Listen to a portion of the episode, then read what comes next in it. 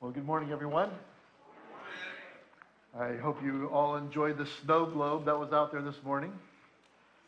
God shook up the, the snow for us today. Please take your Bibles and turn to Genesis chapter 6. We'll be looking at the first 10 verses of Genesis chapter 6. But before I get started, I don't know if you've ever played tennis or golf with people.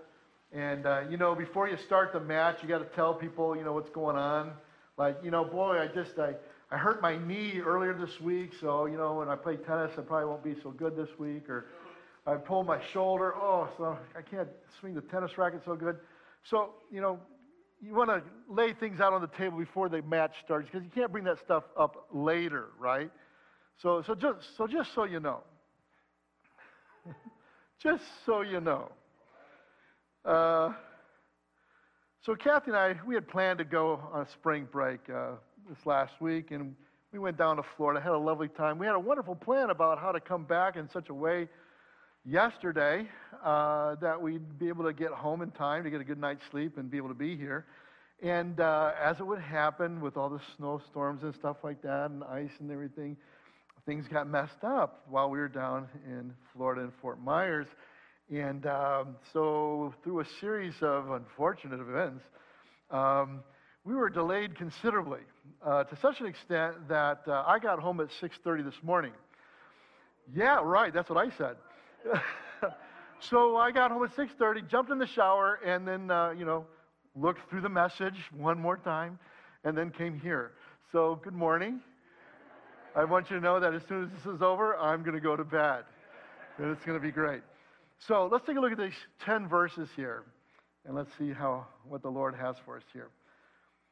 Here we go. Verse 1 of Genesis 6. When man began to multiply on the face of the land, and daughters were born to them, the sons of God saw that the daughters of man were attractive, and they took as their wives any they chose. Then the Lord said, My spirit shall not abide in man forever, for he is flesh. His days shall be 120 years. The Nephilim were on the earth in those days, and also afterward, when the sons of God came into the daughters of man, and they bore children to them. These were the mighty men who were of old, the men of renown.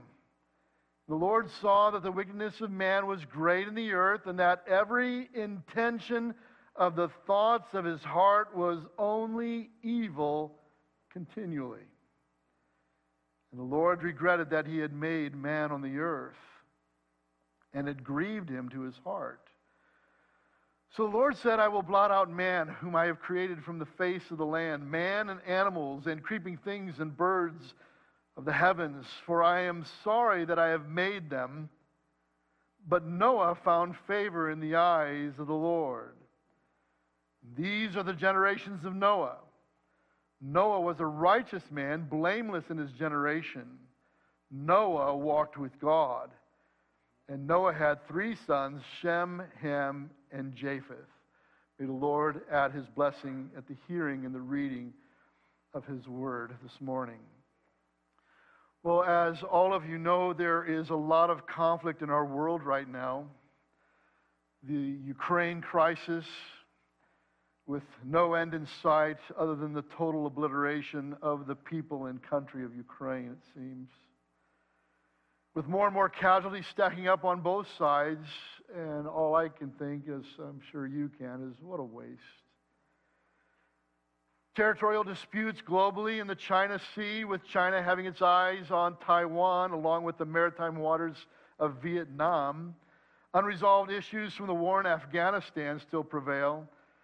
And of course, maybe you heard over the weekend, Iran's lobbing missiles at the U.S. consulate in Iraq as of yesterday. And then, of course, there's always Korea, North Korea, that is. But not only are we in ongoing conflict with each other globally as we seek to dominate and destroy, we ourselves, as individuals, find ourselves in conflict with each other we find ourselves in conflict with each other at the checkout line or in traffic. Sometimes we're even at war against ourselves. Years ago, I was dealing with a, a young family at a church I was serving. And uh, what I want to share with you today is a tale of two Kevins. And this first Kevin I want to share with you about uh, lovely family, you know, beautiful wife, three boys, uh, everything you can imagine to live for, a good career.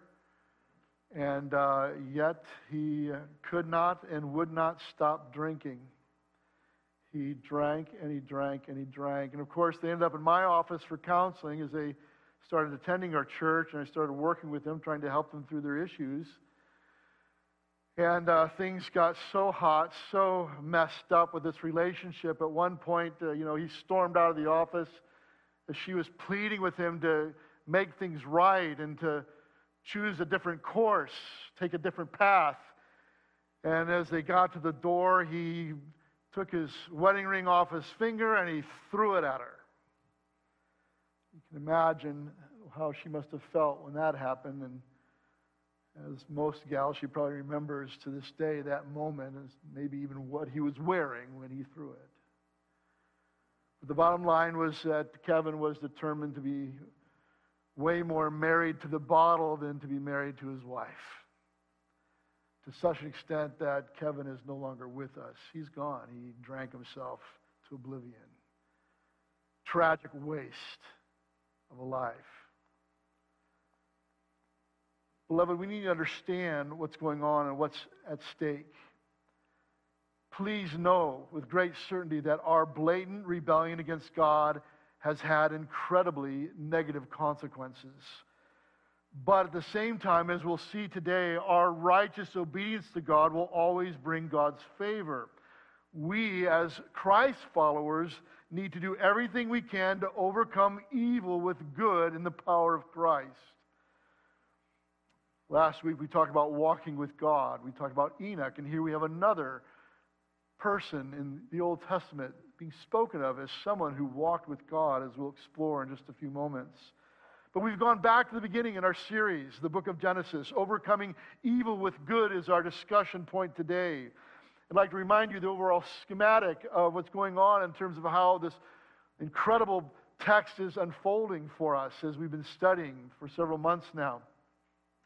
Here we have this incredible garden that God had made for Adam and Eve, and now Adam and Eve have rebelled against God, and God has promised that there will be a child, a seed will be coming from the woman who will destroy evil once and for all. And of course, the evil one is now purposed to attack the seed line at every turn. Initially, God made it very clear what was going to take place. And so the evil one, knowing the game plan, starts his attack. And what does he attack first? Cain and Abel. If I can have one of the boys follow me and have him take out the other, I win. But that didn't go. The seed line did not go through Abel, it went through Seth. And now we're going to see something similar. The evil one now thinks, I know if I can have the righteous line interbreed with the unrighteous line, I can corrupt the whole race. And that's where this is going to go. So stay tuned for that. Three truths I want to share with you this morning. Before we study, let's ask God's help. Would you please pray for me? Our gracious Heavenly Father, thank you. Uh, we need all the help we can get today. Um, but this is your day. This is your word. We want to hear from you more than anything. And so, Lord, use uh, these truths from your text to touch our hearts. Help us to, to hear only from you more than anything. So, Lord, thank you. Move in this place. Move in our hearts. Touch our hearts and our minds by the power of your word through your spirit. We ask this in your son's wonderful and awesome name. Amen. If you have your sermon notes outline, here's the first truth in our study this morning. Blatant rebellion against God has consequences. We have several consequences that are unfolding in this very passage, the first three verses. Blatant rebellion against God has consequences. First of all, it brought about a limited lifespan. Did you catch that? In verse 1, when man began to multiply on the face of the land, and daughters were born to them. The sons of God saw that the daughters of man were attractive, and they took as their wives any they chose. Then the Lord said, My spirit shall not abide in man forever, for he is flesh. His days shall be 120 years. His day shall be 120 years. It seems that at this moment, God limits the lifespan. Prior to this, we see men living for hundreds of years. We even mentioned last time we gathered Methuselah, 969 years. Adam himself lived 930 years. Here, 120 years. By the way, do you know anybody to this day that has lived over that? Do you know anybody over 120 today? No. In other words, what God says is the way it is. Even from way back in Genesis chapter 6. And I, I don't know about you, but I stand amazed at that. But we need to talk for just a moment, a little dis- a side discussion about these sons of God who saw the daughters of man. What, who, is, who are these people? And what is this about? Now, there are those who've tried to put a negative or even an evil implication with this phrase, the sons of God, using passages from Job to link the evil one, that is Satan, with the sons of God somehow, suggesting that demon possessed men or even demons themselves intermarried with the daughters of man and uh, somehow corrupted the whole race. However, I'd like to offer a more simple biblical explanation. Now, again, I've got dear friends who hold to that line of thinking I just described. I'm just not so convinced based on what's clearly presented with what we have here. I think it's sufficient, and I, I think you'll find it that way too. Again, whatever is happening here is clearly demonic. I'll tell you that. It's why? It's, it's of evil influence. But in terms of demons cohabitating with people, I just I don't think so. It turns out that along with other Old Testament passages, the New Testament is adamant that those who are referred to as the sons of God are always, always, always, always seen in a positive light scripturally. Matthew 5 9, blessed are the peacemakers, peacemakers, Jesus says, for they shall be what? They shall be called the sons of God. That's a positive thing. Luke 20, 34, Jesus in defending marriage, he says, And Jesus said to them, The sons of this age marry and are given in marriage, but those who are considered worthy to attain to that age and to the resurrection from the dead neither marry nor are given in marriage. For they cannot die anymore because they are equal to angels and are sons of God, being sons of the resurrection. That's a positive connotation. Romans 8:14, for all who are led by the Spirit of God are sons of God. Galatians 3:26, for in Christ Jesus you are all sons of God. How? Through faith. These are very positive contexts related to that phrase, that idea of sons of God. So then, what was the blatant rebellion that was so worthy of the judgment of a global flood from a biblical perspective? Well, it appears that the sons of God are the faithful, believing descendants of Seth from 426. If you read, look at Genesis 426, it says what? It was at that time that men began to call on the name of the Lord. When Seth was born, and the daughters of men are apparently the descendants of Cain. We have God-fearers and non God-fearers. A godly remnant now intermarrying with an ungodly remnant. It would seem from the context of the passage that the main issue is the godly line intermarrying with the ungodly line. And now, let's just look at the text of the rest of Scripture and find that that turns out to be thematic throughout the whole Bible.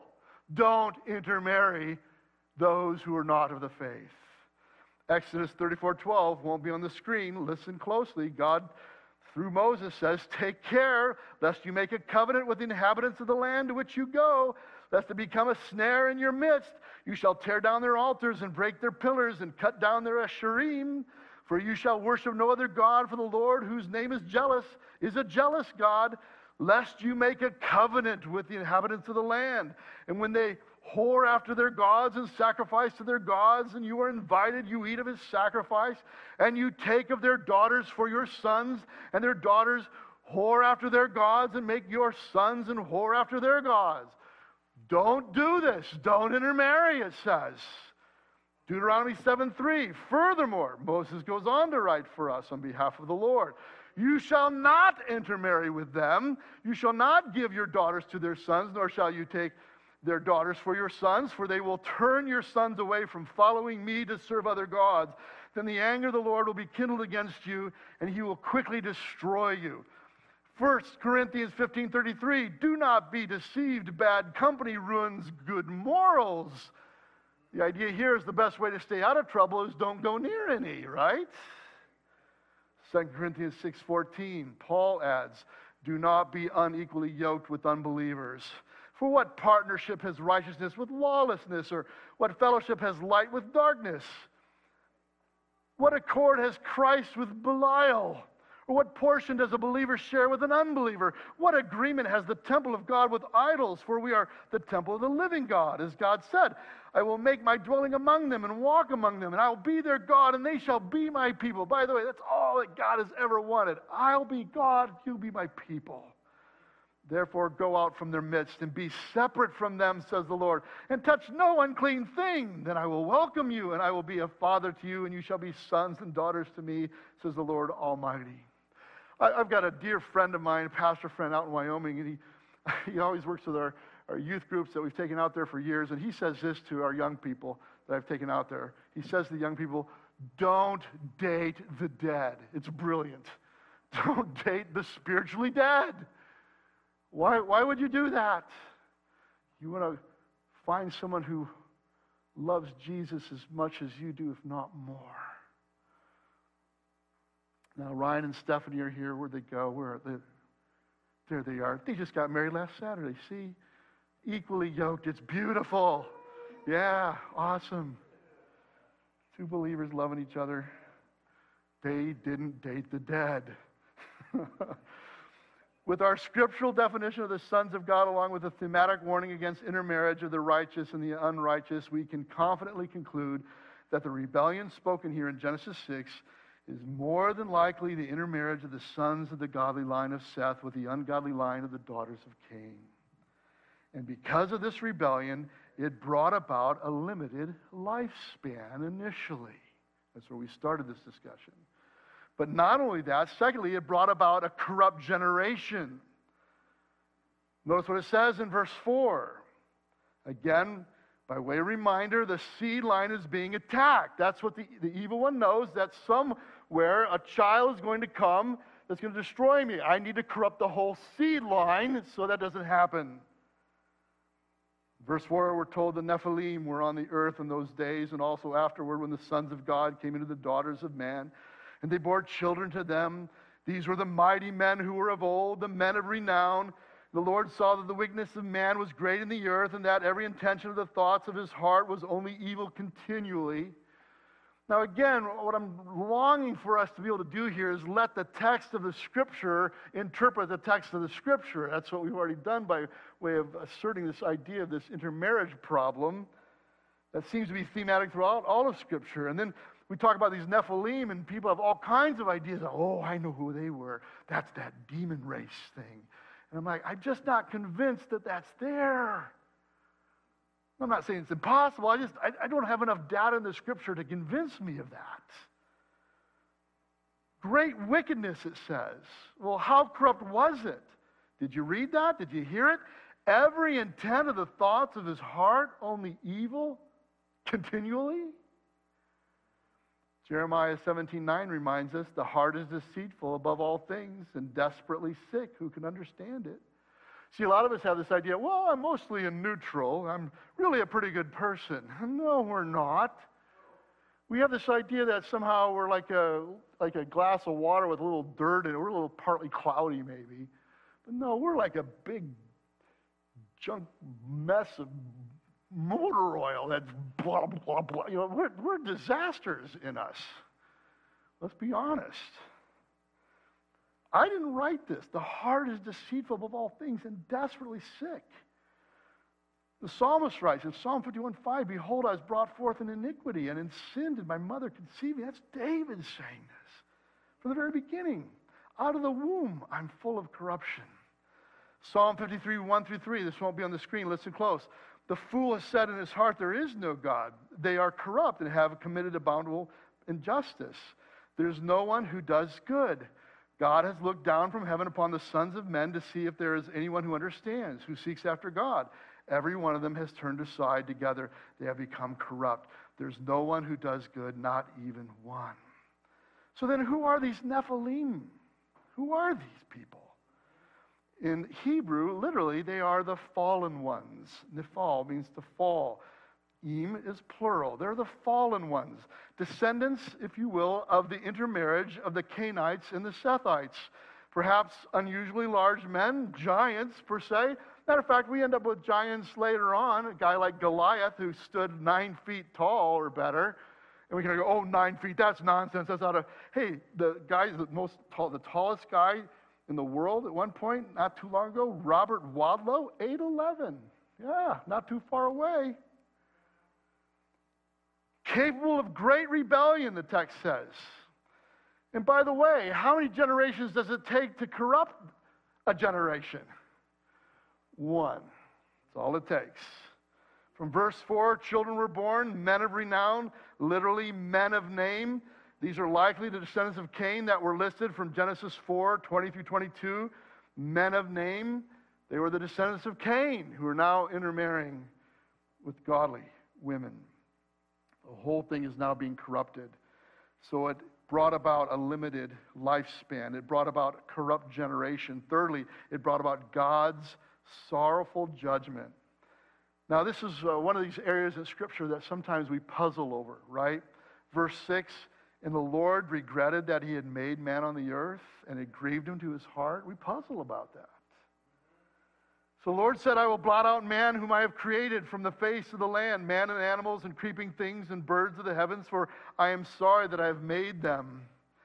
Here we are reminded that even though God is sovereign over all things, he is yet a being who can be grieved over our sin and our, and our rebellion. Why? Because of his great love for us. We need to remember that God takes no pleasure in the death of the wicked through the exercise of his justice. Ezekiel 18:32, the great prophet says, "For I have no pleasure in the death of anyone who dies," declares the Lord God. Therefore repent and live. That's a better thing for us to listen to. Repent and live. Ezekiel 33:11, he goes on to say, "Say to them, as I live declares the Lord God, I take no pleasure in the death of the wicked, but rather that the wicked turn from his way and live." Turn back, turn back from your evil ways. Why then will you die, O house of Israel? Over and over again, God longs for us to return to Him and to make things right. Have you done that? Have you returned to Him? Have you made things right? Secondly, this morning, righteous obedience will always bring God's favor. Look at verse 8. But Noah found favor in the eyes of the Lord, it says. Well, what happens with this kind of favor? If you're under the favor of God, a lot of wonderful things are headed your way. God will bless you with every good thing, Scripture says. The psalmist writes, 84:11, For the Lord God is a sun and a shield. The Lord bestows favor and honor. No good thing does he withhold from those who walk uprightly.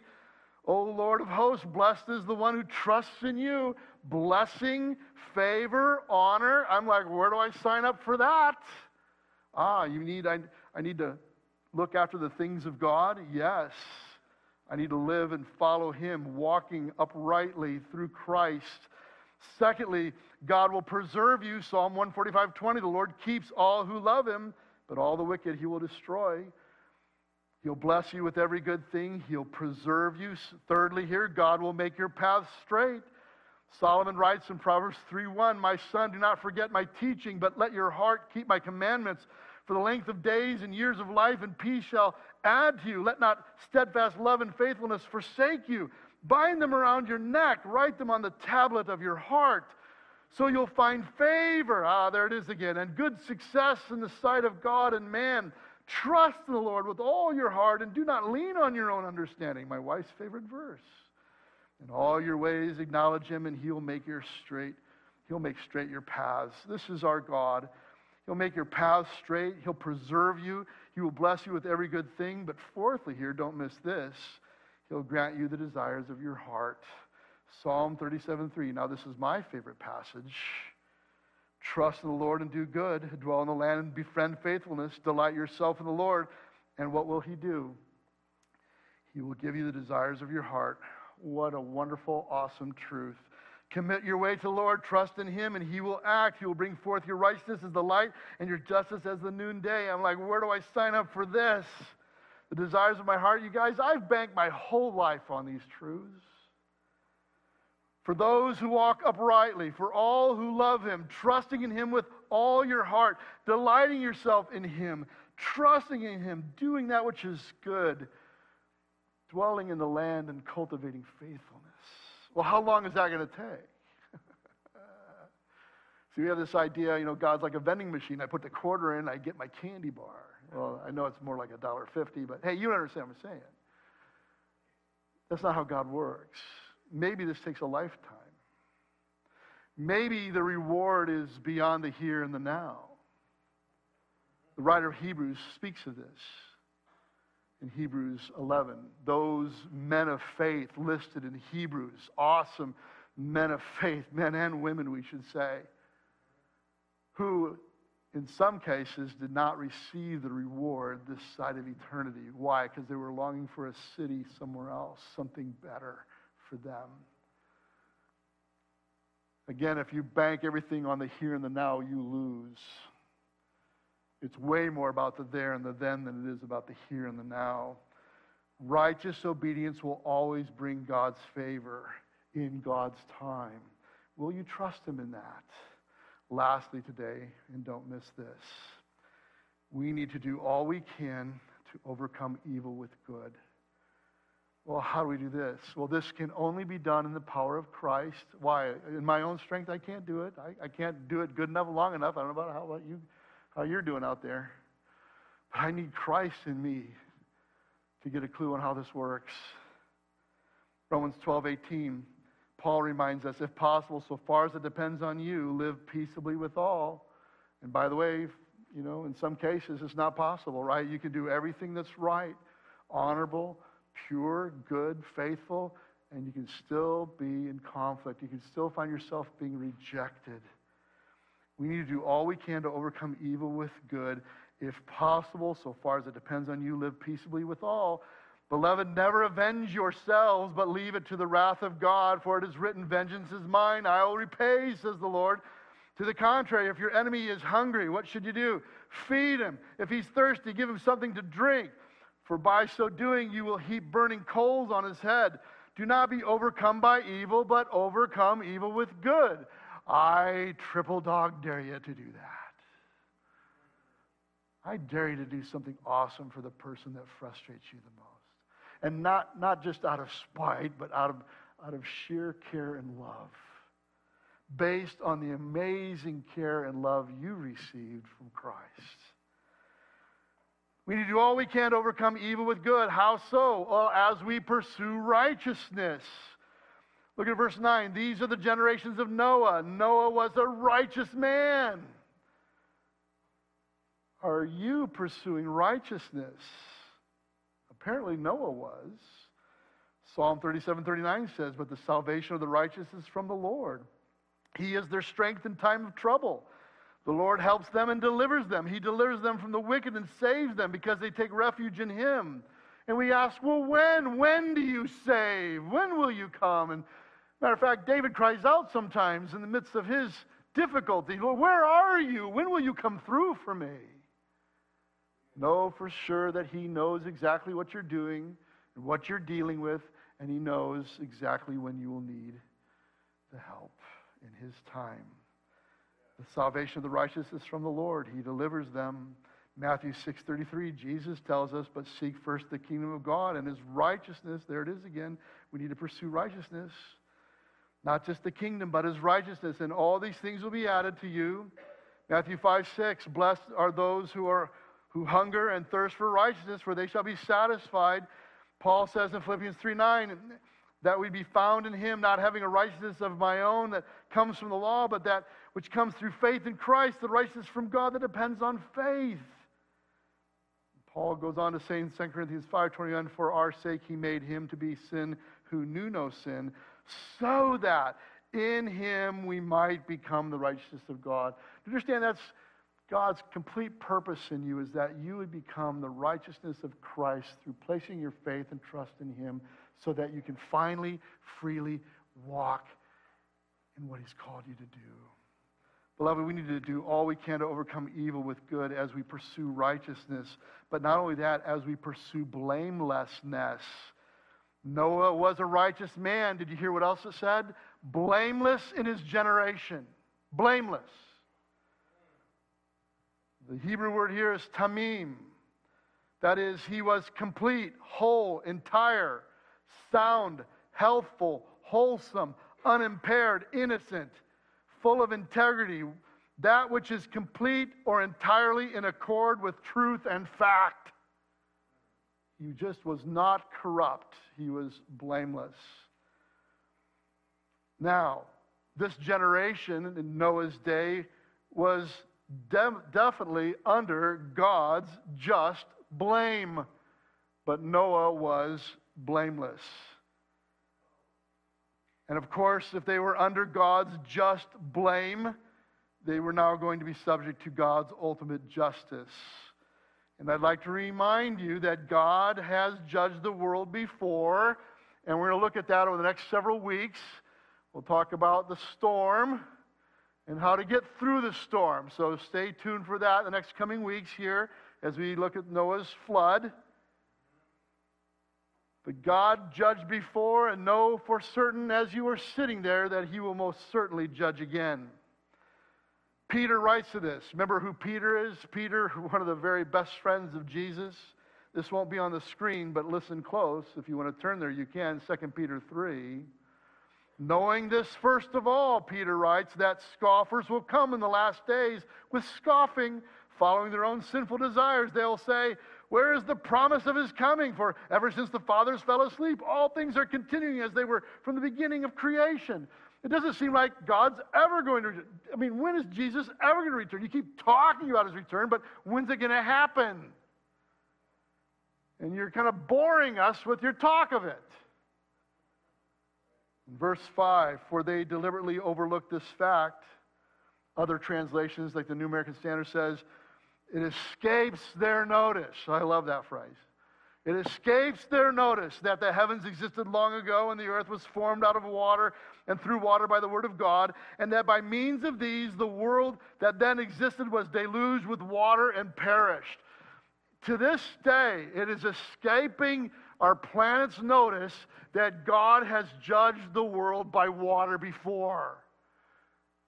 Now, let's think for a second if there was a global flood, what we expect to find? We would expect to find billions and billions of dead things buried in sedimentated rock all over the planet. What do you find?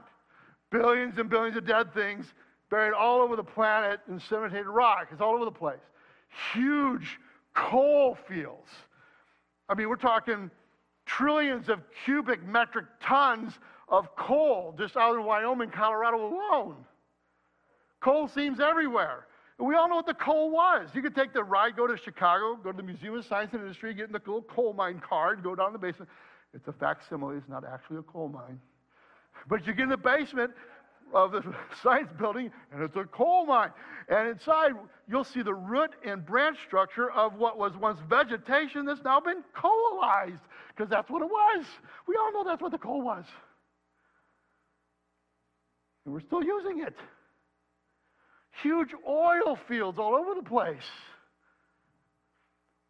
It escapes their notice every time they fuel up their car at five bucks a gallon that God judged the world before. And mark my word as we're marking his word, he's going to do it again. Last one was a wet one. What's the next one? It's going to be a hot one. It escapes their notice but by the same word, verse 7, 2 Peter, the heavens and earth that now exist are stored up for fire, being kept until the day of judgment and destruction of the ungodly. But do not overlook this one fact, beloved, that with the Lord one day is a thousand years, and a thousand years is one day. Now, people will take this and go, see, Genesis, it was really thousands and thousands of years in terms of the creation. No, it wasn't. It just wasn't. See, A day is always what for us? It's always a day. But for God, it's like a thousand years. Why? Because He sees it all. He sees it all at the same time. But the day of the Lord will come like a thief. And then the heavens will pass away with a roar, and the heavenly bodies will be burned up and dissolved in the earth, and the works that are done on it will be exposed. Since all these things are thus to be dissolved, what sort of people ought you to be in lives of holiness and godliness, waiting for and hastening the coming of the day of God, because of which the heavens will be set on fire and dissolved, and the heavenly bodies will melt as they burn? But according to his promise, we are waiting for new heavens and a new earth in which righteousness dwells. Ah, there it is again. He, all that God. Remember a long time ago? Oh, which election was it? it was was it Clinton way back there? Uh, you know, it's the economy, stupid. Remember that? Remember that phrase? That was the phrase. It, it's it's it's the righteousness. okay, that's the issue. It's the righteousness. And God's going to deal with us so that we'll finally walk rightly with Him for all eternity as we pursue righteousness, as we pursue blamelessness. Thirdly, here, as we walk with God. It says that Noah was a righteous man, blameless in his generation, and Noah walked with God. We saw this last week. How do we walk with God? We walk by faith in Christ. We walk by the Spirit of Christ. We walk in the knowledge of Christ. We walk in Christ's love. We walk in a manner worthy of Christ. That's what we talked about last week just like Enoch did. And here Noah was walking with God. And not only that, he protected his heritage.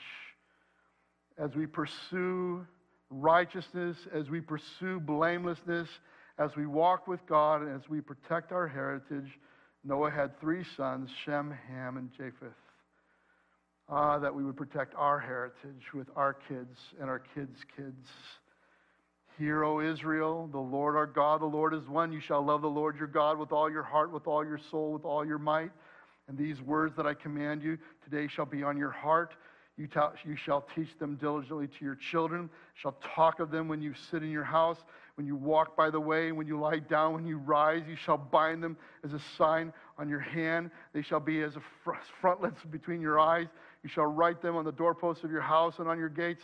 You know, many Jews have taken that very, very literally, and they have the phylacteries on their heads and on their hands, holding God's word close to their minds. At the right hand, oh, that we would raise up a generation that would follow Christ. Beloved, we can't do any of this in our own strength. We will fail on our own. This is why we desperately need the Lord Jesus Christ in our lives. We can only do this in the power of Christ. Christ in us through faith, the hope of glory, Scripture says. But remember, I told you it was a tale of two Kevins. The first Kevin destroyed himself, he's gone. But there was another Kevin in another church. Wonderful family, several little boys. And he aspired to be an elder. And of course, uh, he was put in a position of being an elder. And at one point, he became convicted over his own sin. And he made acknowledgement that he was wrestling with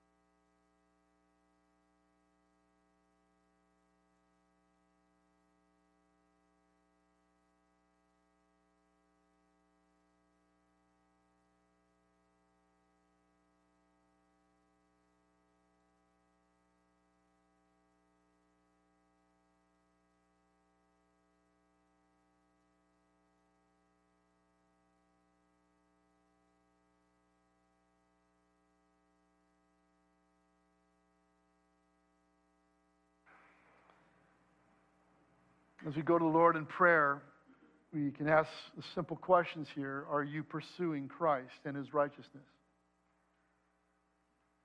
If you're not, what do you need to change today? Are you choosing to find ways to overcome evil with good? Are you walking with God daily, seeking his face? It's my prayer that you're finding victory in the process. Our gracious Heavenly Father, we need your help in all of this. In our own strength, we will surely fail. But this is why you sent your Son, that we can put our faith and trust in him. And we'll be empowered by your Holy Spirit that takes up residence in every believer. We'll have access to, to the mind of Christ, access to the fruit of the Spirit that can now freely pour out of us as we walk with you. Lord, may it be said of us that you are our God and that we are simply your people. That we might find favor as we entrust ourselves with you, as we seek righteousness and blamelessness, walking with you, growing in our faith, growing in our journey, being used by you to touch hearts and lives around us, as we do all we can to love on people based on how you've loved us so much, that we be willing to forgive as we've been forgiven that we be willing to lay down our lives the way you've laid your life down for even us. Lord God, we know we can't do this in our own strength. We need your help to do that. And Lord, we ask that you would fill us with your spirit and help us. Use us for your purposes. Knowing full well that you've judged before and you most certainly will judge again. There is great evil in this world that you will deal with. We know this. May it be that it does not escape our notice, that you will move again here. And perhaps sooner than we think. So, Lord, thank you. Thank you for this body of believers. Thank you for those who are here longing to walk with you. Lord, strengthen them in their journey. And Lord, for those who do not know you, it's my prayer that they'd put their faith and trust in you even right now in the quietness of this moment. Invite you to be Savior. Ask you for forgiveness.